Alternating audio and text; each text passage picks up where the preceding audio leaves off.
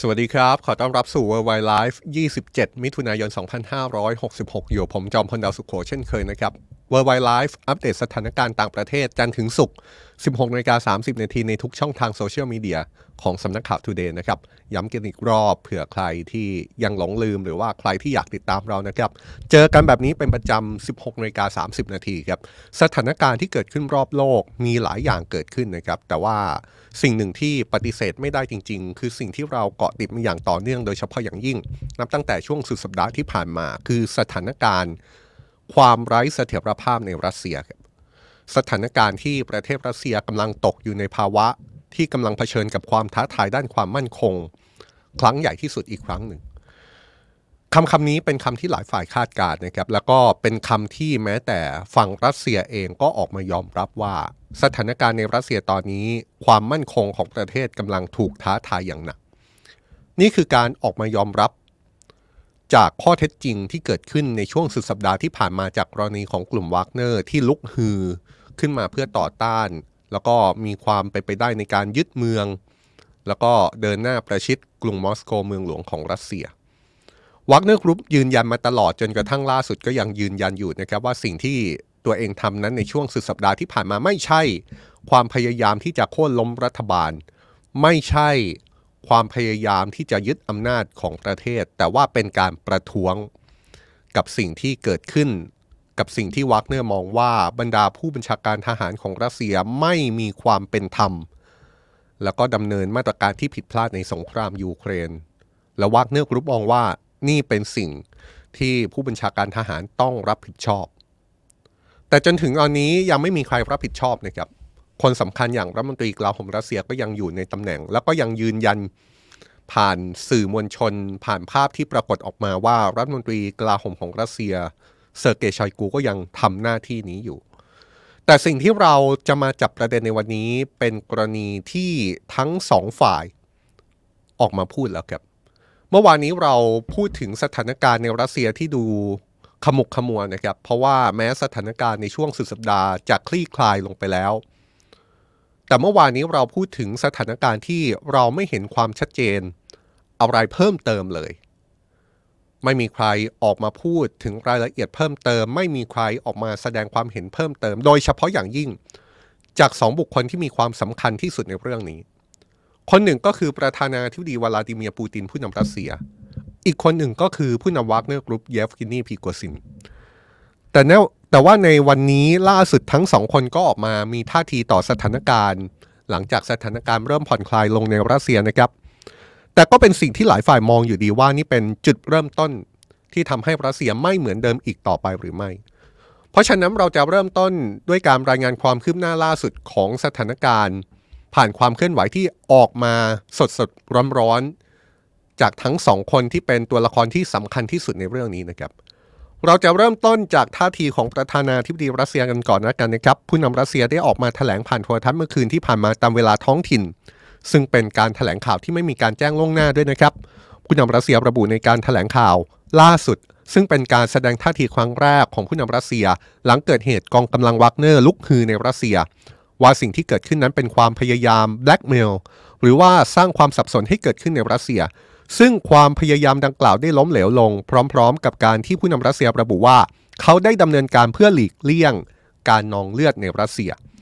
ในการถแถลงข่าวของผู้นำรัสเซียมีหลายส่วนที่น่าสนใจนะครับ เพราะว่ามีทั้งเนื้อหาที่ทั้งขอบคุณผู้นำวากเนอร์ที่ยอมสงบศึกขณะเดียวกันก็ยังวิพากษ์วิจารณ์ผู้นำวากเนอร์ไปในตัวนะครับ เพราะในขณะที่เขากล่าวขอบคุณ วากเนอร์เนี่ยโดยที่ในแถลงการณ์ไม่ได้มีการระบุถึงชื่อกลุ่ม รวมถึงไม่ได้ระบุชื่อของนายเยฟกินีพรีโกซิน ที่ยอมสงบศึกเพื่อหลีกเลี่ยงการนองเลือดนะครับ แม้ว่าเขาจะกล่าวขอบคุณ แต่เขาก็กล่าวถึงการกระทำของวากเนอร์ในช่วงสุดสัปดาห์ที่ผ่านมา ว่าเป็นการกระทำที่ทรยศประเทศชาติและประชาชน ประธานาธิบดีรัสเซียยังระบุด้วยนะครับว่าศัตรูของรัสเซีย ซึ่งก็จะหมายถึงใครไปไม่ได้นอกจากยูเครนแล้วก็ชาติตะวันตกเนี่ย ต้องการเห็นทหารและพลเรือนรัสเซียฆ่ากันเอง เพื่อให้ฝ่ายรัสเซียเป็นฝ่ายพ่ายแพ้ สังคมแตกแยกและทำให้สังคมชุ่มไปด้วยเลือดจากการเข็นฆ่ากัน ผู้นำรัสเซียยอมรับนะครับว่าเหตุการณ์เมื่อสุดสัปดาห์ที่ผ่านมามีนักบินของรัสเซียเสียชีวิตพร้อมยกย่องนักบินเหล่านั้นที่สละชีพอย่างกล้าหาญซึ่งสอดคล้องกับก่อนหน้านี้ที่ฝ่ายวากเนอร์อ้างว่า ได้ยินเครื่องบินและเฮลิคอปเตอร์ของรัสเซียตกหลายลำ รวมถึงรายงานจากบล็อกเกอร์ทางการทหารที่ติดตามสถานการณ์ในรัสเซีย ที่ระบุว่าน่าจะมีนักบินเสียชีวิตจากความไม่สงบในรัสเซีย เมื่อสุดสัปดาห์ที่ผ่านมา อาจจะสูงถึง 13 นายอีกจุดหนึ่งที่เป็นประเด็นที่เราตั้งข้อสังเกตเมื่อวานนี้นะครับก็คือสถานะของวากเนอร์กรุ๊ปจะเป็นอย่างไรต่อ ซึ่งก็ดูเหมือนผู้นำรัสเซียจะยังให้ทางเลือกกับบรรดาทหารรับจ้างวากเนอร์กรุ๊ปอยู่นะครับว่าในตอนนี้มีทางเลือกอยู่ 2 ทางด้วยกัน คือการเซ็นสัญญามาอยู่ภายใต้กระทรวงกลาโหมรัสเซีย หรือไม่ก็ย้ายไปอยู่กับผู้นำวากเนอร์กรุ๊ปที่ประเทศเบลารุส นั่นก็หมายความว่าจากท่าทีถ้อยแถลงของประธานาธิบดีรัสเซียนั้น ดูจะไม่ปิดตายการมีอยู่ของวากเนอร์กรุ๊ปนะครับแต่ว่าเป็นการให้วากเนอร์กรุ๊ปไปอยู่ที่เบลารุส ภายใต้ข้อตกลงที่คงจะมีการหารือกันกับผู้นำเบลารุสอีกทีหนึ่ง เดี๋ยวเรื่องนี้เนี่ยเดี๋ยวเราลงรายละเอียดกันนะครับว่าตกลงแล้ว สถานะของวากเนอร์กรุ๊ป ต่อจากนี้จะเป็นอย่างไรกันแน่ จะเป็นองค์กรที่จะสูญสลาย ด้วยความพยายามของรัฐบาลรัสเซียที่จะสลายองค์กรนี้หรือไม่ หรือสุดท้ายแล้ว องค์กรนี้จะยังคงอยู่ อันนี้เดี๋ยวว่ากันอีกที แต่ว่าในขณะที่ประธานาธิบดีปูตินแถลงข่าวเนี่ยนะครับ ก่อนที่จะแถลงเนี่ยรัฐบาลรัสเซียเปิดเผยว่าเขาได้หารือกับหน่วยงานความมั่นคงภายใน โดยในการหารือที่เกิดขึ้นปรากฏภาพของนายเซอร์เกย์ชอยกู รัฐมนตรีกลาโหมรัสเซียร่วมประชุมด้วยนะครับ ซึ่งนี่ก็คงจะเป็นอีกหนึ่งหลักฐานที่ทางการรัสเซียสื่อสารออกมา จนถึงนาทีนี้ ว่านายเซอร์เกย์ชอยกูยังคงทำหน้าที่รัฐมนตรีกลาโหมของรัสเซียอยู่ครับ และยังไม่ถูกปลดตามข้อเรียกร้อง ที่ผู้นำวักเนอร์กรุ๊ปเรียกร้องมาโดยตลอด ตั้งแต่ก่อนจะเกิดการลุกฮือในรัสเซียเมื่อสุดสัปดาห์ที่ผ่านมา อย่างที่เรานำเสนอไปเมื่อวานนี้นะครับ เมื่อวานนี้เราได้นำเสนอหลักฐานชิ้นแรกที่สะท้อนให้เห็นว่ารัฐมนตรีกลาโหมรัสเซียยังอยู่ในตำแหน่ง คือคลิปที่รัฐมนตรีกลาโหมรัสเซียนั้นเดินทางไปลงพื้นที่ตรวจเยี่ยมนายทหาร ก็คือคลิปนี้เนี่ยแหละครับ แม้ว่าคลิปนี้ในเวลาต่อมาจะมีการตั้งข้อสังเกต แล้วก็มีการรวบรวมหลักฐานมากขึ้นนะครับ ว่าการตรวจเยี่ยมในครั้งนี้เกิดขึ้น ก่อนที่กลุ่มวักเนอร์กรุ๊ปจะลุกฮือในประเทศรัสเซีย แต่การเผยแพร่ในจังหวะเวลาที่สถานการณ์ในรัสเซียเพึ่งคลี่คลาย และยังเป็นช่วงเวลาที่ฝุ่นฝุ่นตลบอยู่ว่าตกลงแล้วชะตากรรมของรัฐมนตรีกลาโหมรัสเซียนั้นจะเป็นอย่างไร ก็สะท้อนภาพตั้งแต่เมื่อวานนี้แล้วล่ะครับ ว่ารัฐมนตรีกลาโหมของรัสเซียนั้น ยังอยู่ในตำแหน่ง เช่นเดียวกับกับภาพล่าสุดนะครับที่ประธานาธิบดีปูติน นั่งประชุมร่วมกับเจ้าหน้าที่ ระดับสูงที่เป็นเจ้าหน้าที่ด้านความมั่นคง และหนึ่งในนั้นก็ปรากฏภาพของนายเซอร์เกย์ชอยกูรัฐมนตรีกลาโหมรัสเซียเข้าร่วมการประชุมด้วยนั้น นี่ก็ไม่ต่างจากการเน้นย้ย้ำว่ารัฐมนตรีกลาโหมรัสเซียยังคงอยู่ในตำแหน่ง ไม่เป็นไปตามข้อเรียกร้องของวักเนอร์กรุ๊ปที่มีการเรียกร้องมาตั้งแต่ก่อนการลุกฮือด้วยซ้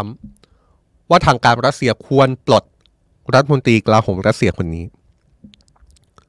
โดยนอกจากประธานาธิบดีปูตินแล้วนะครับ ยังมีท่าทีของเจ้าหน้าที่ระดับสูงฝ่ายรัสเซียคนอื่น ๆ ที่น่าสนใจครับ คนหนึ่งที่น่าสนใจมากก็คือนายมิคาเอลมิสชูสติน นายกรัฐมนตรีของรัสเซียที่ยอมรับนะครับว่า ในตอนนี้รัสเซียเผชิญกับความท้าทายต่อเสถียรภาพในประเทศ และรัสเซียจำเป็นต้องมีเสถียรภาพภายใต้ประธานาธิบดีปูตินให้ได้ นายกรัฐมนตรีรัสเซียเรียกร้องผู้คนในรัสเซียโดยระบุว่า ในตอนนี้การรวมกันเป็นหนึ่งเป็นสิ่งที่สำคัญอย่างยิ่ง และเป็นสิ่งที่เราต้องทำร่วมกันเป็นทีมเดียว และต้องมีความสามัคคีในทุกขุมกำลังของเรา เพื่ออยู่รายล้อมประธานาธิบดีครับ นี่คือท่าทีจากฝ่ายรัสเซียนะครับ โดยเฉพาะอย่างยิ่งประธานาธิบดีปูตินที่มีถ้อยแถลงออกมา หลังเหตุการณ์คลี่คลายในช่วงสุดสัปดาห์ที่ผ่านมา แล้วเราก็จับตามมาตลอดว่าประธานาธิบดีปูตินจะพูดอะไรต่อจากนี้ นี่คือท่าทีที่ออกมาเป็นครั้งแรกนะครับ ขณะเดียวกันเราไปดูท่าทีของอีกฝ่ายนะครับก็คือท่าทีของผู้นำวักเนอร์กรุ๊ปอีกหนึ่งตัวละครที่สำคัญที่สุดของเรื่องนี้ก็คือเยฟเกนีพรีโกซิน ที่ออกมามีความเห็นต่อสาธารณชน หลังจากการประกาศสงบศึกในรัสเซียเช่นกัน โดยผู้นำวักเนอร์กรุ๊ปได้เผยแพร่คลิปเสียง โดยที่ไม่มีการเปิดเผยถึงสถานที่ที่เขาอยู่ในตอนนี้นะครับช่วงหนึ่งเขาย้ำว่าความเคลื่อนไหวที่เกิดขึ้นในช่วงสุดสัปดาห์ที่ผ่านมาไม่ใช่การลุกฮือเพื่อโค่นล้มรัฐบาล แต่เป็นการออกมาประท้วงครับ ผู้นำวักเนอร์กรุ๊ปบอกว่าการออกมาประท้วงในมุมของเขาเนี่ยมีเป้าหมายเพื่อป้องกันกองกำลังวักเนอร์ถูกทำลายล้าง และต้องการกดดันให้บรรดาผู้บัญชาการทหารที่ทำงานผิดพลาด ในสงครามยูเครนต้องรับผิดชอบผู้นำวักเนอร์กรุ๊ประบุว่าเขาเสียใจที่ต้องยิงเครื่องบินรบของรัสเซียตก เนื่องจากเครื่องบินรบดังกล่าว ก็ยิงโจมตีมาที่ฝ่ายของเขาเช่นกัน สิ่งหนึ่งที่ผู้นำวักเนอร์กรุ๊ปย้ำเหมือนประธานาธิบดีปูตินเป๊ะๆเลยนะครับก็คือการตัดสินใจของเขาในการระงับ ยอมสงบศึกจากการลุกฮือที่เกิดขึ้นในช่วงสุดสัปดาห์ที่ผ่านมาเนี่ยเขาบอกเขาตัดสินใจเรื่องนี้ก็เป็นเพราะว่าต้องการระงับเหตุนองเลือด โดยชี้ว่าเขานั้นรู้สึกได้ทันทีว่าเลือดจะนองแผ่นดิน เมื่อทัพของเขาเคลื่อนพลเข้าใกล้กรุงมอสโกเมืองหลวงของรัสเซียผู้นำวักเนกรุ๊ประบุด้วยนะครับว่าสิ่งที่เกิดขึ้นสะท้อนให้เห็นถึงปัญหาที่ใหญ่หลวงของความมั่นคงในประเทศรัสเซีย และสังคมต้องการสะท้อนเรื่องนี้ เพราะความล้มเหลวของผู้นำทหารรัสเซียเอง ต่อการเข้าไปบุกยูเครน นี่เป็นสิ่งที่ทั้งประธานาธิบดีปูติน ทั้งนายกรัฐมนตรีรัสเซีย ทั้งผู้นำวักเนอร์กรุ๊ป หรือแม้กระทั่งผู้นำชาติตะวันตก พูดเป็นเสียงเดียวกัน เป๊ะๆเลยนะครับ ทุกคนพูดเป็นเสียงเดียวกันหมด แบบไม่น่าเชื่อว่าสิ่งที่เกิดขึ้นในช่วงสุดสัปดาห์ที่ผ่านมานั้น มันสะท้อนภาพว่าความมั่นคงของรัสเซียกำลังถูกท้าทายครับ ซึ่งอย่างที่บอกนะครับว่า ในคลิปเสียงที่ปรากฏล่าสุดที่ระบุว่าเป็นคลิปเสียงของผู้นำวักเนอร์กรุ๊ปเนี่ยไม่ได้ระบุนะครับว่านายพรีโกซินอยู่ที่ไหน หรือว่ามีชะตากรรมเป็นอย่างไร แต่ถึงอย่างนั้นก็มีรายงานว่ามีผู้พบเห็นผู้นำวักเนอร์กรุ๊ปปรากฏตัวอยู่ที่โรงแรม Green City Hotel ในกรุงมินสก์เมืองหลวงของเบลารุสนะครับ หนังสือพิมพ์เดอะการ์เดียนสื่อของอังกฤษพยายามเช็ครายละเอียดเรื่องนี้ผ่านการติดต่อไปยังพนักงานต้อนรับในโรงแรม แต่พนักงานก็ให้คำตอบว่าไม่สามารถให้ข้อมูลในเรื่องนี้ได้ ขณะเดียวกันมีรายงานเมื่อไม่กี่นาทีที่ผ่านมานี้เองนะครับ ระบุว่าพบเครื่องบินที่มีความเชื่อมโยงกับนายเยฟเกนีพรีโกซิน บินจากรัสเซียไปที่เบลารุสในวันนี้ครับ โดยหลายฝ่ายเชื่อว่าเครื่องบินลำนี้อาจจะมีนายเยฟเกนี พริโกซิน โดยสารไปยังเบลารุสเพื่อลี้ภัยที่ประเทศเบลารุสหรือไม่ หลักฐานชิ้นหนึ่งที่โผล่ออกมาก็คือเว็บไซต์ Flight Radar 24 ที่ระบุพิกัดแล้วก็เส้นทางของเครื่องบินเจ็ต Embraer Legacy 600 ซึ่งเป็นเครื่องบินที่หลายฝ่ายเชื่อว่าอาจจะเป็นเครื่องบินของนายเยฟเกนี พริโกซิน เพราะว่าเป็นเครื่องบินที่ปรากฏในเอกสารคว่ำบาตรของรัฐบาลสหรัฐด้วย เดินทางออกจากรัสเซียไปลงที่เมืองหลวงของประเทศเบลารุส โดยจุดที่ออกจากประเทศรัสเซียนั้น สามารถระบุพิกัดว่าเป็นเมืองรอสตอฟก็คือเมืองที่วากเนอร์กรุ๊ปนั้นบุกยึดเป็นเมืองแรก เมื่อช่วงวันเสาร์ที่ผ่านมานะครับ แต่อย่างที่บอกนะครับเราเราพบความเคลื่อนไหวของเครื่องบินที่เชื่อมโยงไปถึงผู้นำวากเนอร์กรุ๊ปแต่เรายังไม่สามารถบอกได้ว่าในเครื่องบินนั้น มีผู้นำวากเนอร์กรุ๊ปหรือไม่ขณะเดียวกัน ก็มีสื่อรายงานว่าพบ คนที่อาจจะเป็นผู้นำวากเนอร์กรุ๊ปอยู่ที่โรงแรมในเมืองหลวงของเบลารุสตั้งแต่ก่อนหน้านี้แล้ว ซึ่งเราก็ไม่สามารถยืนยันได้เหมือนกันว่า คนที่พบนั้น ใช่ผู้นำวากเนอร์กรุ๊ปจริง ๆ หรือเปล่า แต่ว่าทั้งสองเรื่องนี้ มันนำพาไปสู่ข้อสันนิษฐานที่อาจจะเริ่มชัดเจนมากขึ้นว่า กระบวนการลี้ภัยของผู้นำวากเนอร์กรุ๊ปกำลังเดินหน้าไปสู่เบลารุสแล้ว อีกเรื่องหนึ่งที่เป็นประเด็นทิ้งค้างไว้ตั้งแต่เมื่อวานนี้นะครับ เพราะว่าเรารายงานไปว่าสื่อรัสเซียเมื่อวานนี้อย่างน้อยสามสำนักเนี่ย ยังคงยืนยันว่าทางการรัสเซียจะยังคงเดินหน้าเปิดการสอบสวน คดีอาญาต่อผู้นำวักเนอร์กรุ๊ปต่อไป ทั้งทั้งที่ข้อตกลงในการสงบศึกระหว่างผู้นำวักเนอร์กรุ๊ปกับรัฐบาลรัสเซีย ที่มีประธานาธิบดีอเล็กซานเดอร์ลูกาเชนโกเป็นตัวกลาง จะมีข้อหนึ่งที่รัฐบาลรัสเซียระบุชัดเจนว่า คดีอาญาที่เกี่ยวข้อง กับการลุกฮือเมื่อวันเสาร์ที่มีต่อผู้นำวักเนอร์ แล้วก็กลุ่มวักเนอร์ที่เป็นผู้ก่อการเนี่ยจะยุติลง แต่ว่าเมื่อวานนี้เรารายงานข่าวว่ามีสื่อในรัสเซียสามสำนัก อ้างอัยการของรัสเซียบอกว่าคดียังไม่ยุติ แต่ว่าล่าสุดเนี่ยมีการยืนยันของสื่อทางการรัสเซียนะครับสำนักข่าว RIA รายงานอ้างเจ้าหน้าที่ที่ยืนยันว่าในตอนนี้ทางการรัสเซีย ได้ยุติการดำเนินคดีอาญาต่อผู้นำวักเนอร์กรุ๊ปนายเยฟเกนี พริโกซินแล้ว โดยระบุว่าผู้มีส่วนเกี่ยวข้องต่อกรณีนี้ได้ยุติการกระทำที่ส่งผลโดยตรงต่อการก่ออาชญากรรม นี่ดูเหมือนเป็นความชัดเจนมากขึ้นนะครับ หลังจากเมื่อวานนี้ ยังมีเรื่องที่สับสนกันอยู่ ว่าข้อตกลงนั้นบอกว่ารัสเซียจะยุติการดำเนินคดีอาญา แต่ว่าก็ปรากฏข่าวว่า ยังไม่ยุติ จนกระทั่งวันนี้มีการยืนนำ ยืนยันว่ายุติไปแล้ว นี่คือความเคลื่อนไหวที่เกิดขึ้นในช่วง 24 ชั่วโมงที่ผ่านมาเราเอามาอัปเดตกันนะครับ เพื่อให้เห็นภาพไปพร้อม ๆ กันว่าสถานการณ์กำลังจะเดินหน้าไปทางไหน ทีนี้เราชวนทุกคนมาตั้งประเด็นกันต่อครับ ว่าสถานการณ์ต่อจากนี้จะเป็นอย่างไร วันนี้จะขอเน้นไปที่สถานะหรือบางคนอาจจะเรียกได้ว่า ชะตากรรมของกลุ่มวากเนอร์ต่อจากนี้ ว่าวากเนอร์จะมีชะตากรรมอย่างไร ในภาวะที่พึ่งลุกฮือในรัสเซีย แต่ว่าสุดท้ายผู้นำวากเนอร์ก็ยกมือยอม สงบศึก แล้วก็ย้ายไปลี้ภัยในประเทศเบลารุส เมื่อสักครู่ถ้าจำกันได้ เราพูดถึงถ้อยแถลงของประธานาธิบดีปูติน ในช่วงหนึ่ง ที่ดูเหมือนจะเปิดช่องให้กับวากเนอร์กรุ๊ปอยู่เหมือนกันนะครับ ด้วยการบอกว่าต่อจากนี้สมาชิกกลุ่มวากเนอร์กรุ๊ปเนี่ย ก็มีสองทางเลือก ไม่เซ็นสัญญาเข้าร่วม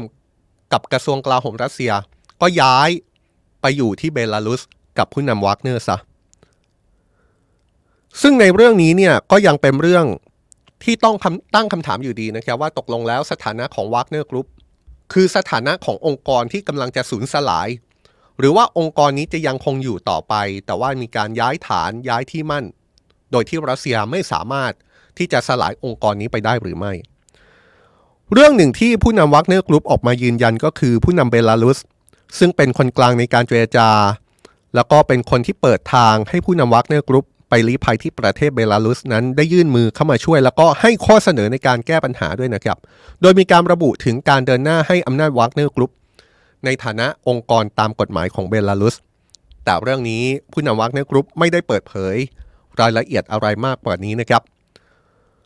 มีสื่ออิสระของรัสเซียที่มีชื่อว่าเวอร์สกา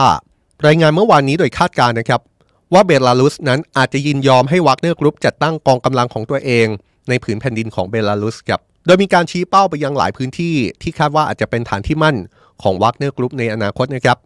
แต่นอกจากการไปตั้งฐานที่มั่นที่เบลารุส ตามผู้นำวักเนอร์กรุ๊ปที่ลี้ภัยไปในเบลารุสแล้ว ก็ยังมีรายงานอ้างแหล่งข่าวในวักเนอร์กรุ๊ปที่ยืนยันนะครับว่ากองกำลังของวักเนอร์กรุ๊ปเนี่ย ก็ยังมีบางส่วนที่ยังประจำการอยู่ที่ภาคตะวันออกของยูเครนตามปกติ หรือแม้กระทั่งอาจจะมีนายทหารบางส่วนที่ไปร่วมก่อการลุกฮือในรัสเซียในช่วงสุดสัปดาห์ที่ผ่านมา ก็เดินทางกลับไปที่ฐานที่มั่นทางภาคตะวันออกของยูเครนนะครับแหล่งข่าวระบุถึงสถานการณ์ของกลุ่มวักเนอร์กรุ๊ปที่อยู่ในยูเครนแบบนี้ครับว่า สมาชิกของวักเนอร์กรุ๊ปก็ยังคงทำภารกิจประจำวันเหมือนที่ทำกันมา ยังคงกินอาหารซ่อมแซมยุทโธปกรณ์ แล้วก็มีการเรียกกำลังพลตามช่วงเวลาประจำวันแหล่งข่าวคนนี้ตั้งข้อสังเกตครับว่าเอาเข้าจริงแล้วเนี่ยกำลังพลที่อยู่ในยูเครนไม่ได้ไปลุกฮือ กับวักเนอร์กรุ๊ปที่รัสเซียเนี่ยเผลอๆอาจจะไม่รู้ด้วยซ้ำถึงข่าวใหญ่ที่เกิดขึ้นกับกลุ่มวักเนอร์กรุ๊ปแต่สิ่งที่เกิดขึ้นแน่ ๆ ก็คือวักเนอร์กรุ๊ปยังคงจับอาวุธอยู่ในยูเครน หรือแม้กระทั่ง สถานะของวักเนอร์กรุ๊ปในรัสเซียเนี่ยก็มีคนตั้งข้อสังเกตนะครับ แม้ว่าผู้นำวักเนอร์กรุ๊ปจะถูกลี้ภัยเป็นเบลารุส แต่หลายคนก็มองว่า องค์กรวักเนอร์กรุ๊ปก็อาจจะยังไม่หายไปในรัสเซียด้วยซ้ำเรื่องหนึ่งที่เป็นหลักฐานเชิงประจักษ์ออกมาแล้ว ก็คือสำนักงานของวักเนอร์กรุ๊ปในรัสเซีย ทั้งในกรุงมอสโกแล้วก็ในอีกหลายๆ เมืองของรัสเซียเนี่ยปรากฏว่าจนถึงตอนนี้ก็ยังเปิดทำการอยู่ตามปกตินะครับ แล้วคนที่ออกมายืนยันเรื่องนี้คือรายงานข่าวของสำนักข่าวทาสซึ่งเป็นสื่อทางการของรัสเซียที่ยืนยันเรื่องนี้ด้วยตัวเองครับ สื่อทางการของรัสเซียระบุว่าสำนักงานของวักเนอร์กรุ๊ปในเมืองหนึ่งของรัสเซียยังคงแขวนป้าย รับสมัครทหารอาสาไปสู้รบ กับวักเนอร์กรุ๊ปอยู่เลยนะครับ ความเคลื่อนไหวที่เกิดขึ้นน่าสนใจมากครับเพราะนี่เท่ากับว่าแม้รัฐบาลรัสเซียจะมีท่าทีถอนรากถอนโคนกลุ่มวักเนอร์ให้ได้ ยกตัวอย่างเช่น มีสมาชิกคณะกรรมาการกลาโหมประจำรัฐสภารัสเซียคนหนึ่ง ออกมาแสดงความเห็นเลยนะครับ ว่ารัสเซียจะต้องปลดอาวุธวากเนอร์กรุ๊ปไม่อาจให้คนเหล่านี้ที่ก่อกบฏในประเทศ อยู่ข้างหลังกองทัพรัสเซียได้ หรือแม้กระทั่งล่าสุด กระทรวงกลาโหมรัสเซียระบุว่ากำลังอยู่ในกระบวนการที่วากเนอร์กรุ๊ปกำลังส่งมอบอาวุธคืนให้กับรัสเซียด้วยซ้ำแต่ในความเป็นจริงนั้นดูเหมือนว่าการถอนรากถอนโคน กลุ่มวากเนอร์กรุ๊ปนั้น อาจจะยังไม่เกิดขึ้นในรัสเซียด้วยนะด้วยซ้ำนะครับ เห็นได้จากรายงานข่าวของสื่อทางการรัสเซียเอง ที่ระบุว่า ในตอนนี้แม้กระทั่งสำนักงานของวากเนอร์กรุ๊ปในเมืองต่างๆ ของรัสเซียเนี่ยก็ยังคงเปิดทำการตามปกติเลย บางแห่งยังแขวนป้ายรับสมัครทหารอาสาอยู่เลย นี่คือสิ่งที่เกิดขึ้นนะครับ โดยพนักงานของวักเนอร์กรุ๊ปคนหนึ่งเนี่ย ที่ประจำอยู่ในสำนักงานของรัสเซีย ให้ข้อมูลตอบคำถามผ่านทางโทรศัพท์ยืนยันเลยนะครับว่ากิจกรรมต่างๆ ของวักเนอร์กรุ๊ปยังคงดำเนินไปตามปกติ และคนที่เข้าร่วมกับวักเนอร์กรุ๊ปก็ยังจะเซ็นสัญญากับวักเนอร์กรุ๊ปต่อไปนะครับ ไม่ได้เซ็นสัญญากับกระทรวงกลาโหมรัสเซีย นี่ นี่คือสัญญาณแรกที่เราอาจจะพอจับสัญญาณได้ว่าวักเนอร์กรุ๊ป อาจจะยังไม่สูญสลาย ไปในรัสเซียหรือไม่ เพราะแม้สิ่งที่ง่ายที่สุดก็คือการปิดสำนักงานตามเมืองต่างๆ เนี่ย ก็ยังไม่เกิดขึ้นเลย สัญญาณการสลายวักเนอร์กรุ๊ปที่ไม่ง่าย อย่างที่คิดยังมีอีกนะครับ แล้วก็ออกมาจากฝ่ายรัสเซียเองทั้งนั้นเลย สัญญาณหนึ่งที่ค่อนข้างชัดเจนก็คือรัฐมนตรีต่างประเทศรัสเซียเซอร์เกย์ลาฟรอฟ ออกมาให้คำยืนยันกับพันธมิตรของรัสเซียในแอฟริกานะครับว่าทหารวักเนอร์กรุ๊ปที่ถูกส่งไปเป็นทหารรับจ้าง เพื่อดูแลความปลอดภัยที่นั่น จะไม่ถูกเรียกตัวกลับแต่อย่างใด ย้อนความเล็กน้อยครับวักเนอร์กรุ๊ปนั้นเป็นองค์กรทหารรับจ้างที่มีมาตั้งแต่ก่อนสงครามยูเครนแล้ว โดยบทบาทก่อนสงครามยูเครนนั้นเป็นองค์กรที่ส่งทหารรับจ้างไปรักษาความปลอดภัยผลประโยชน์ของรัสเซียในประเทศแถบแอฟริกา หรือไปรักษาความปลอดภัย ผู้นำหรือบุคคลสำคัญที่มีความใกล้ชิดเป็นพันธมิตรของประธานาธิบดีปูติน บทบาทหน้าที่นั้นยังคงอยู่ตั้งแต่ก่อนสงครามยูเครน จนกระทั่งเกิดสงครามยูเครนที่กลุ่มวากเนอร์กรุ๊ปไปเป็นทหารรับจ้าง ในการสู้รบให้รัสเซียในยูเครน การเป็นทหารรับจ้างในหลายประเทศ ก็ยังเกิดขึ้นอยู่นะครับถ้าสมมุติว่ามีการสลายวักเนอร์กรุ๊ปขึ้นมาจริงๆเนี่ยก็อาจจะต้องมีภาพในลักษณะที่ว่า กำลังพลของวักเนอร์กรุ๊ปต้องถูกเรียกกลับมาให้หมด โดยเฉพาะอย่างยิ่งกำลังพลของวักเนอร์กรุ๊ปที่ไปรักษาความปลอดภัยอารักขาความปลอดภัยผู้นำผู้มีอำนาจ ในประเทศแถบแอฟริกาก็ต้องเรียกกลับมาให้หมด ความไร้เสถียรภาพก็จะเกิดกับประเทศแถบแอฟริกา เกิดกับผู้นำในแถบแอฟริกา เกิดกับผลประโยชน์ในแถบแอฟริกา ที่ใช้บริการของวากเนอร์กรุ๊ปทันที นั่นก็เลยทำให้รัฐมนตรีต่างประเทศรัสเซีย ต้องออกมายืนยันครับ ว่าวากเนอร์กรุ๊ปนั้นจะยังไม่ถูกเรียกตัวออกจากประเทศแถบแอฟริกา นั่นหมายความว่า จนถึงตอนนี้ทางการรัสเซียก็ยังดูเหมือนยอมรับสถานะการมีอยู่ของวากเนอร์กรุ๊ปกลายๆแล้วหรือไม่ ผู้เชี่ยวชาญหลายคนวิเคราะห์เรื่องนี้นะครับ คนหนึ่งที่ออกมาพูดก็คือเดนิสโครอตคอฟ ผู้เชี่ยวชาญชาวรัสเซียที่ศึกษาเรื่องวากเนอร์กรุ๊ปให้ความเห็นว่าสุดท้ายแล้วทางการรัสเซียก็ไม่รู้จะทำอย่างไรกับการมีอยู่ของวากเนอร์กรุ๊ปและเครือข่ายของเยฟกินี พรีโกซิน เนื่องจากเครือข่ายของเยฟกินี พรีโกซิน ผ่านการสร้างรากฐานมาเป็นเวลาหลายปี แถมยังเข้าไปมีบทบาทในหลายพื้นที่ทั่วโลกทำให้เป็นเรื่องยากที่รัสเซียจะปลดอาวุธวากเนอร์กรุ๊ปได้ภายในวันเดียว นอกจากนี้ยังมีการวิเคราะห์ด้วยนะครับว่าสิ่งที่เกิดขึ้น ในช่วงสุดสัปดาห์ที่ผ่านมาเกิดขึ้น ตั้งอยู่และดับไปอย่างรวดเร็ว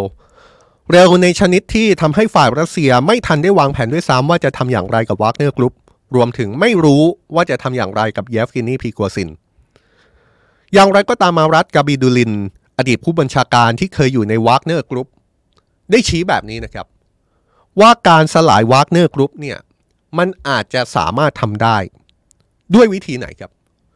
อดีตผู้บัญชาการที่เคยอยู่กับวากเนอร์กรุ๊ปเสนอเลยว่า ถ้าจะสลายวากเนอร์กรุ๊ปเนี่ยสิ่งที่จะทำได้ก็คือ การทำให้เยฟกินีพรีโกซินหลุดจากวากเนอร์กรุ๊ปเพราะการไม่มีนายพรีโกซินอยู่ในองค์กรนี้จะทำให้คนในองค์กรจำนวนมากออกจากวากเนอร์กรุ๊ปครับเนื่องจากต้องยอมรับว่าเขาเป็นที่นิยม และเป็นส่วนหนึ่งในการดึงคนเข้าร่วมในองค์กร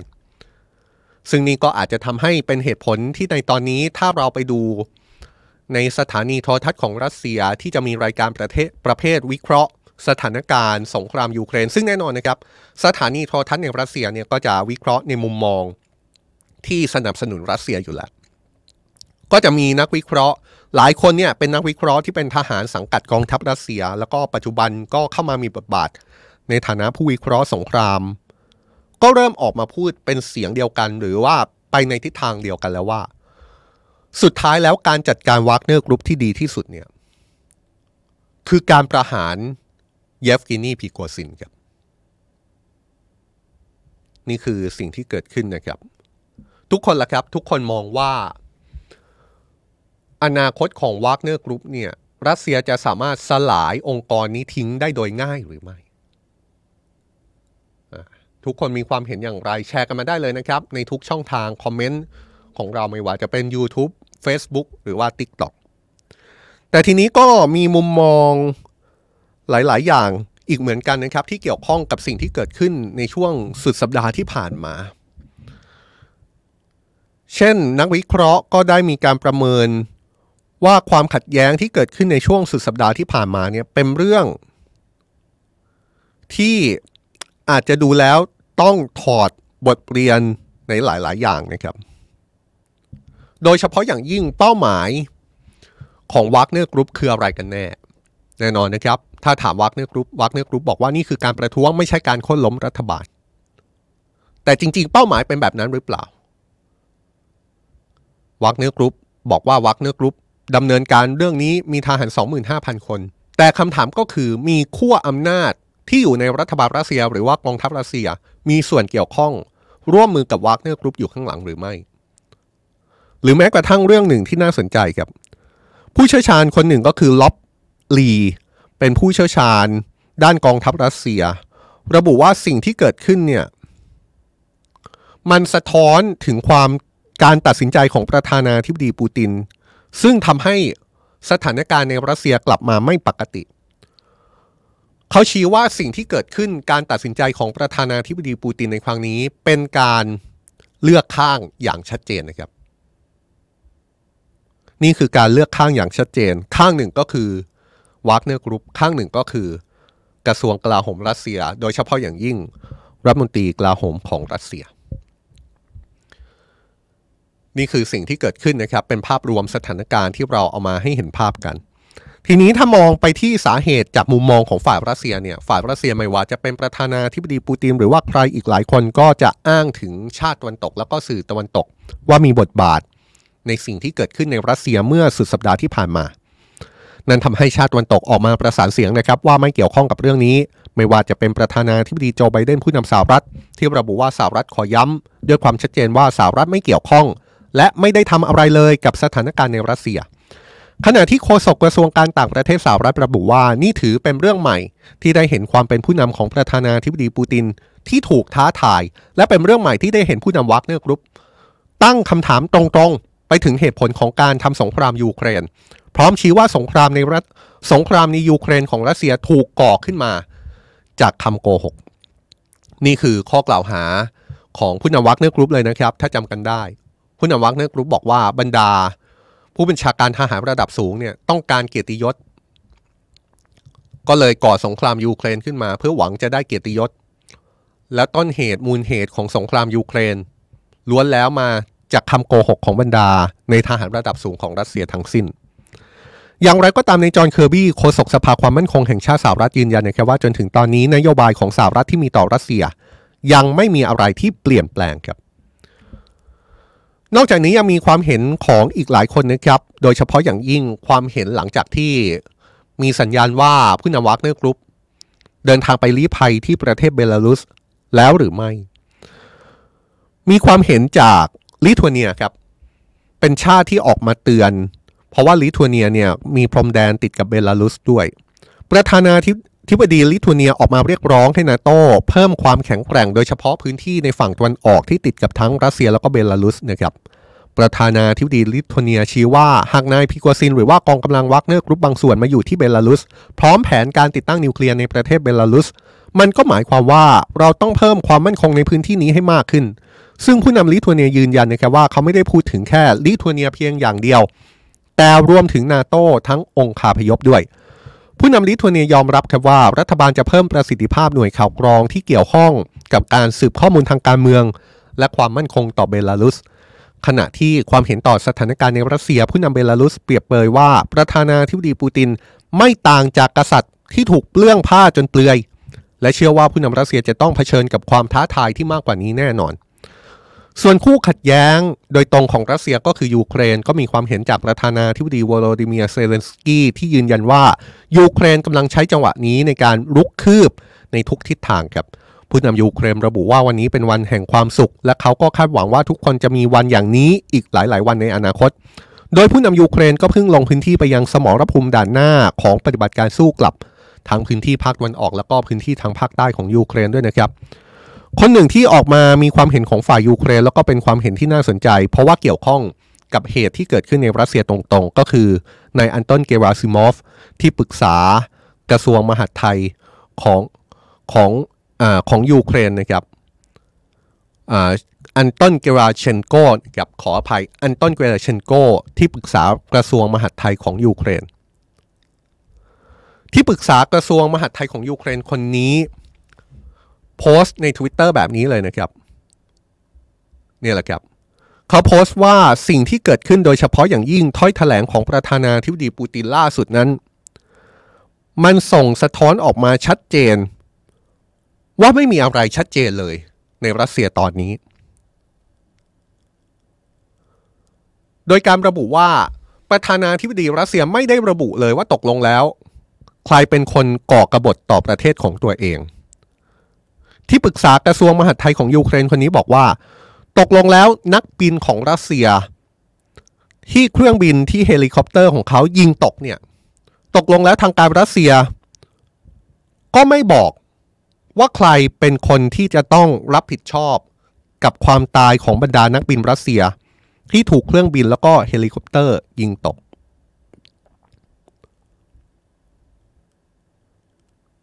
สิ่งหนึ่งที่อาจจะเป็นความชัดเจนบ้าง แล้วก็เป็นสัญญาณที่ออกมาจากประธานาธิบดีปูติน ก็คือการส่งสัญญาณว่าเขายินดีที่ผู้นำวากเนอร์จะไปลี้ภัยที่เบลารุส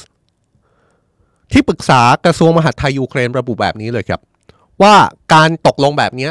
มันไม่ต่างอะไรจากการตกลงเจรจาของพวกมาเฟียที่ทำกัน และสิ่งที่เกิดจากการตกลงนี้ท้ายที่สุดแล้ว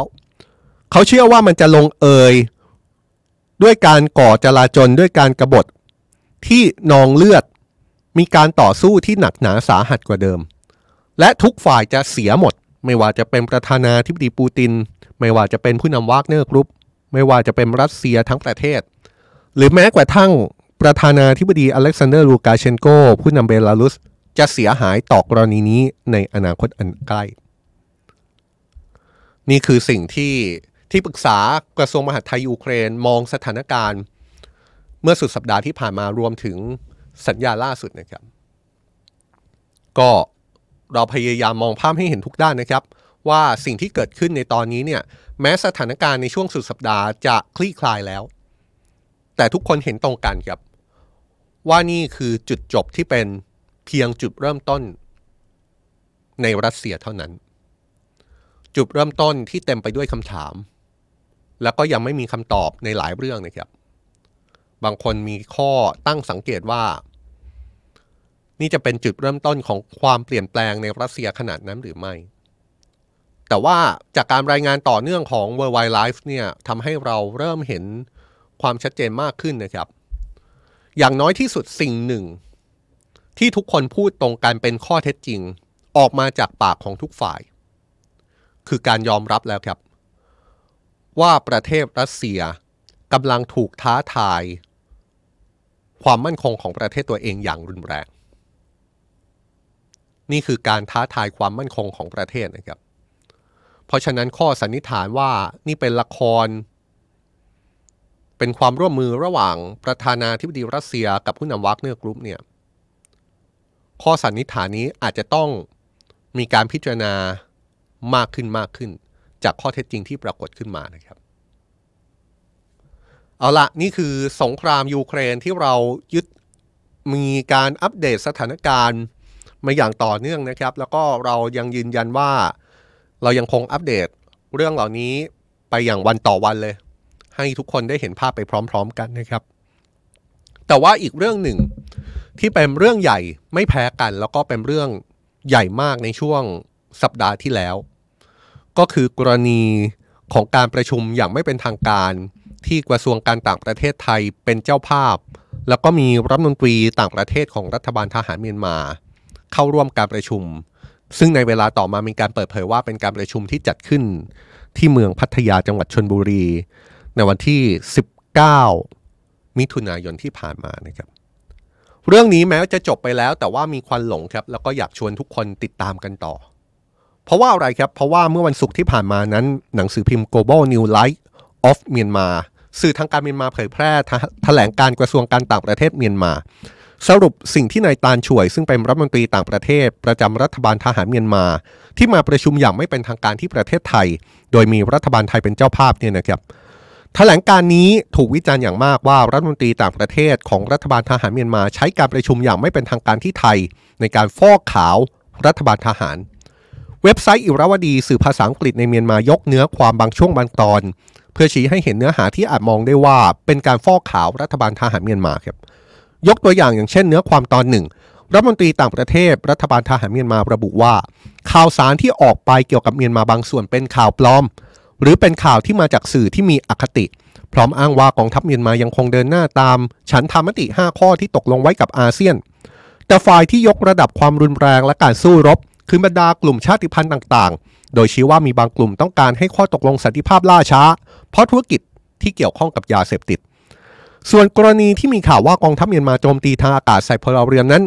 รัฐมนตรีต่างประเทศรัฐบาลทหารเมียนมาปฏิเสธ ด้วยการระบุว่านักบินเมียนมาผ่านการอบรม และปฏิบัติตามข้อกำหนดสากลอย่างเคร่งครัด ที่จะไม่ใช้ความรุนแรงในทางที่ไม่เหมาะสม ก่อนจะอ้างว่าฝ่ายต่อต้านรัฐประหารใช้ความรุนแรง และสังหารประชาชนไปแล้ว ไม่ต่ำกว่า 5,800 คนรัฐมนตรีต่างประเทศรัฐบาลทหารเมียนมายังระบุด้วยนะครับว่ากองทัพเมียนมายังคงดำรงอยู่อย่างเป็นระบบ มีประสบการณ์และมีศักยภาพ และสามารถตอบโต้กับกองกำลังฝ่ายตรงข้ามได้ ซึ่งจุดนี้เป็นสิ่งที่ถูกมองว่ามีความขัดแย้งกับรายงานข่าวก่อนหน้านี้ที่ระบุว่า รัฐบาลทหารเมียนมาไม่สามารถควบคุมประเทศได้อย่างเบ็ดเสร็จอีกต่อไปแล้ว โดยมีหลายพื้นที่ที่อยู่ภายใต้การควบคุมของฝ่ายต่อต้านการรัฐประหารนะครับ เขายังย้ำด้วยนะครับว่าได้หารือกับผู้ที่เข้าร่วมการประชุมอย่างไม่เป็นทางการครั้งนี้ เกี่ยวกับแผนการเลือกตั้งที่ยังไม่มีการกำหนดเวลาของรัฐบาลทหาร และยืนยันจะมอบอำนาจให้กับพรรคที่ชนะการเลือกตั้งครับพร้อมย้ำว่าบรรดาชาติที่เข้าร่วมการประชุม ที่จัดขึ้นอย่างไม่เป็นทางการที่ไทยเป็นเจ้าภาพ เมื่อวันที่ 19 มิถุนายนที่ผ่านมาเนี่ยนะครับได้แสดงจุดยืนว่าไม่ต้องการแทรกแซงการเมืองภายในของเมียนมา และคาดหวังว่าจะพัฒนาความสัมพันธ์กับเมียนมาต่อไป เรื่องนี้ที่เราหยิบยกขึ้นมาเป็นประเด็น เพราะว่าเมื่อช่วงสายที่ผ่านมา เอกอัครราชทูตสหรัฐประจำประเทศไทยโรเบิร์ตเอฟโกเดกได้เปิดสถานทูตให้สื่อมวลชนทุกแขนงเลยนะครับจากประเทศไทย ร่วมตั้งคำถามถึงบทบาททางการทูตของสหรัฐที่มีต่อไทยครับในช่วงหนึ่งทูตสหรัฐประจำประเทศไทยได้พูดถึงสถานการณ์ในเมียนมา โดยระบุว่ารัฐบาลสหรัฐคาดหวัง ต่อการยึดหลักการให้อาเซียนเป็นศูนย์กลางขณะเดียวกันก็คาดหวังความเป็นผู้นำของไทยที่มีความสำคัญ ต่อสถานการณ์ในเมียนมาด้วย เพราะสิ่งที่เกิดขึ้นในเมียนมาคือการโจมตีที่มีต่อประชาชน ผู้สื่อข่าวหลายสำนักที่ร่วมตั้งวงคำถาม ได้ถามถึงท่าทีของสหรัฐ หลังจากไทยจัดการประชุมอย่างไม่เป็นทางการเมื่อสัปดาห์ก่อนครับที่มีรัฐมนตรีต่างประเทศของรัฐบาลทหารเมียนมาเข้าร่วมก็คือ สิ่งที่เป็นแถลงการออกมาที่เรารายงานเมื่อสักครู่นี้นะครับทูตสหรัฐประจำประเทศไทยระบุว่าทางการสหรัฐรับทราบถึงการประชุมดังกล่าว และคิดว่าทุกชาติก็คงจะประนามการโจมตีประชาชนในเมียนมา ทางการสหรัฐได้เรียกร้องให้อาเซียนยังคงมีบทบาทสำคัญเพื่อยุติความรุนแรงในเมียนมา โดยเท่าที่สหรัฐรับทราบข้อมูลก็คือการประชุมอย่างไม่เป็นทางการดังกล่าว ไม่ได้เป็นการดำเนินการของอาเซียน ซึ่งสหรัฐก็จะยังเดินหน้าสนับสนุนกลไกของอาเซียน ในการจัดการต่อวิกฤตที่เกิดขึ้นในเมียนมาต่อไป ทูตสหรัฐประจำประเทศไทยยอมรับครับ ว่าสถานการณ์ในเมียนมานั้น ถือเป็นความท้าทายที่ใหญ่หลวง และการตัดสินใจทุกอย่างเพื่อนำไปสู่เป้าหมาย คือการยุติความรุนแรง และการเดินหน้าตามฉันทามติ 5 ข้อของอาเซียน จะไม่ถูกตัดสินตัดตัดทิ้ง ไม่ว่าจะเป็นมาตรการเกี่ยวกับผู้หนีภัย ความไม่สงบ หรือแม้กระทั่งมาตรการคว่ำบาตรทางการเมืองเพิ่มเติม ส่วนความเห็นต่อการประชุมไม่เป็นทางการที่ไทยเป็นเจ้าภาพนั้นทูตสาวรัฐประจำประเทศไทยระบุว่า เขาสนับสนุนให้สื่อมวลชน ไปพูดคุยสอบถามเรื่องนี้ กับกระทรวงการต่างประเทศของไทยโดยตรง นี่คือประเด็นที่เกี่ยวข้องกับสถานการณ์ในเมียนมานะครับ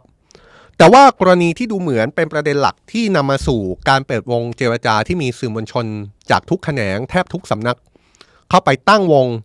เป็นการตั้งคำถามเลยนะครับ ถึงทูตสาวรัฐประจำประเทศไทยในครั้งนี้ เป้าหมายจริงๆเนี่ยหรือว่าจุดประสงค์จริง ๆ ดูเหมือนว่าจะหนีไม่พ้นท่าทีของสาวรัฐต่อประเทศไทย โดยเฉพาะในช่วงการเมืองไทย ในช่วงการเลือกตั้ง แล้วก็หลังการเลือกตั้ง ซึ่งก็ต้องยอมรับนะครับว่า ในช่วงที่ผ่านมานั้นนำไปสู่กระแสข่าวที่เกิดขึ้นมากมาย ทูตสาวรัฐยอมรับเรื่องนี้หลังถูกตั้งคำถามนะครับว่าทางการสาวรัฐ มีความรู้สึกอย่างไร มีความเห็นอย่างไรต่อกระแสข่าวที่อาจจะเป็นข่าวที่บิดเบือนไม่ตรงกับความจริง แต่มันอาจจะส่งผลลบ ต่อความสัมพันธ์ไทยสาวรัฐ และจะจัดการกับเรื่องเหล่านี้อย่างไร ทูตสาวรัฐระบุว่านี่เป็นหนึ่งในเหตุผลเลยครับ ที่จัดการพูดคุยครั้งนี้ขึ้น และมองว่าการรับมือกับเรื่องเหล่านี้ คือต้องมีการสื่อสารอย่างโปร่งใสทูตสาวรัฐระบุว่าข้อมูลข่าวสารที่บิดเบือนเป็นสิ่งที่เกิดขึ้นทั่วโลก แม้กระทั่งก็ยังเกิดในสังคมอเมริกันทูตสาวรัฐย้ำตั้งแต่ช่วงแรกๆของการตั้งวงพูดคุยกับสื่อมวลชนไทยเลยนะครับ ว่าสหรัฐขอปฏิเสธข้อกล่าวหาที่ระบุว่า รัฐบาลสหรัฐแทรกแซงการเลือกตั้งของไทยและขอปฏิเสธว่าสหรัฐไม่สนับสนุนผู้สมัครคนใด หรือว่าพรรคการเมืองคนใดเป็นพิเศษ โดยสหรัฐนั้นสนับสนุนกระบวนการประชาธิปไตยของไทย ทูตสหรัฐประจำประเทศไทยย้ำนะครับว่าไทยกับสหรัฐทำงานร่วมกันมาเป็นเวลา 200 ปี กับหลายรัฐบาล ซึ่งสหรัฐก็มีความร่วมมือกับรัฐบาลพลเอกประยุทธ์จันโอชา และได้มีการวางแผนในความร่วมมือกับรัฐบาลไทยชุดต่อไป ที่จะเกิดขึ้นในอนาคตด้วย นี่คือความเคลื่อนไหวที่เกิดขึ้นเมื่อช่วงสายที่ผ่านมาเองนะครับ ผมก็เข้าไปร่วมตั้งคำถามกับทูตสหรัฐอเมริกาประจำประเทศไทย พร้อมกับสื่อหลายสำนัก แทบจะทุกสำนักจริง ๆ นะครับ แล้วก็อาจจะเรียกได้ว่าเป็นสื่อไทยที่มาจากทุกขั้วเลย พูดแบบนี้ก็คงจะไม่ผิดนะครับ ก็คงจะรับทราบกันดีว่ามีสื่อไหนอะไรบ้าง แล้วก็เข้าร่วม ตั้งคำถามกับทูตสหรัฐอย่างตรงไปตรงมาในหลายข้อเลย ซึ่งเดี๋ยวคงจะมีรายงานข่าวเพิ่มเติมจากสื่อหลายสำนักนะครับ โดยเฉพาะประเด็นไม่ว่าจะเป็นประเด็นทางเศรษฐกิจ ประเด็นทางธุรกิจ ประเด็นความสัมพันธ์ ระหว่างสหรัฐกับจีน หรือว่าประเด็นอื่น ๆ ที่เกี่ยวข้องนะครับ นี่คือ Worldwide Life ในวันนี้นะครับ เราเอาข่าวสารต่างประเทศมาอัปเดตให้ทราบกัน แล้วก็พยายามที่จะเอาสถานการณ์ที่เกิดขึ้น ที่อาจจะถูกมองว่าเป็นข่าวต่างประเทศเนี่ยมาเชื่อมร้อยเชื่อมโยงกับประเทศไทยครับ สิ่งหนึ่งที่เราย้ำมาตลอดก็คือ เราไม่ไม่สามารถประเทศไทยไม่สามารถตัดขาดตัวเองจากประชาคมโลกได้ฉันใด ข่าวต่างประเทศโดยเฉพาะข่าวใหญ่ ๆ ที่เกิดขึ้นในโลกนั้นก็ไม่สามารถตัดขาดกับประเทศไทยได้ฉันนั้นครับ เรื่องหลาย ๆ เรื่องที่เป็นเรื่องใหญ่ล้วนแต่เป็นเรื่องที่กระทบกับประเทศไทยทั้งสิ้น เพราะฉะนั้นเราจะหยิบเรื่องต่างๆ ที่มีผลกระทบต่อประเทศไทย เรื่องที่เป็นเรื่องใหญ่ ๆ หรือแม้กระทั่งข่าวต่างประเทศที่ใกล้ตัวคนไทยมากกว่าที่เราคิดเนี่ยเอามารายงานให้ทราบกัน แล้วก็ชวนคิดชวนคุยกันต่อ แบบที่เราทำเป็นแบบนี้ทุกวันจันทร์ถึงวันศุกร์16นาฬิกา30 นาทีนะครับ อย่าลืมนะครับ สำนักข่าว Today เปิดช่อง YouTube ช่องใหม่ที่มีชื่อว่า Today for Tomorrow ครับ เป็นช่องที่ทีมข่าวสำนักข่าว Today พวกเราเนี่ยแหละครับ ไปทำช่องใหม่กัน จะมีรายการจะมี content ที่เราเรียกกันว่ารายการ original หลายรายการหลายคนเคยติดตามบางรายการที่ขึ้นอยู่หน้าจอแล้วนะครับ แล้วก็บางรายการเนี้ยเป็นรายการใหม่ที่เราพัฒนาขึ้นมาสำหรับช่อง Today for Tomorrow โดยเฉพาะ รายการ original ในความหมายของเราเนี่ยก็คือรายการที่นำเอาสาระความรู้ ที่อาจจะมีความเข้มข้น อาจจะมีความเข้าใจยาก อาจจะมีความซับซ้อน มาเรียบเรียงข้อมูลใหม่ให้มีความเข้าใจง่าย แล้วก็ปรุงข้อมูลเหล่านั้น ด้วยวิธีการนำเสนอแบบใหม่ ด้วยการนำเสนอที่สนุกเพื่อให้ทุกคนเข้าใจสถานการณ์ได้ง่ายขึ้นนะครับเพราะฉะนั้นนอกจากติดตามช่องนี้ใครยังไม่ติดตามช่องนี้ ช่องของสำนักข่าว Today ไม่ว่าจะเป็น YouTube Facebook หรือว่า TikTok เนี่ยอยากชิญทุกคนไปติดตามกันต่อที่ YouTube Today for Tomorrow นะครับ และนี่คือ Worldwide Life ในวันนี้นะครับ 18นาฬิกา30 นาทีเจอกันต่อ กับการเมืองที่กำลังเข้มข้นใน Today Live ครับ แต่ช่วงนี้ผมจอมพลดาวสุขคนและทีมงานลาไปก่อนนะครับ สวัสดีครับสำนักข่าว Today เพิ่มช่องทางรับชมรายการ Original Content คุณผู้ชมสามารถกดติดตามช่องใหม่ได้ที่ YouTube Today for Tomorrow ช่องรวมรายการ Original Content ที่จะทำโดยสำนักข่าว Today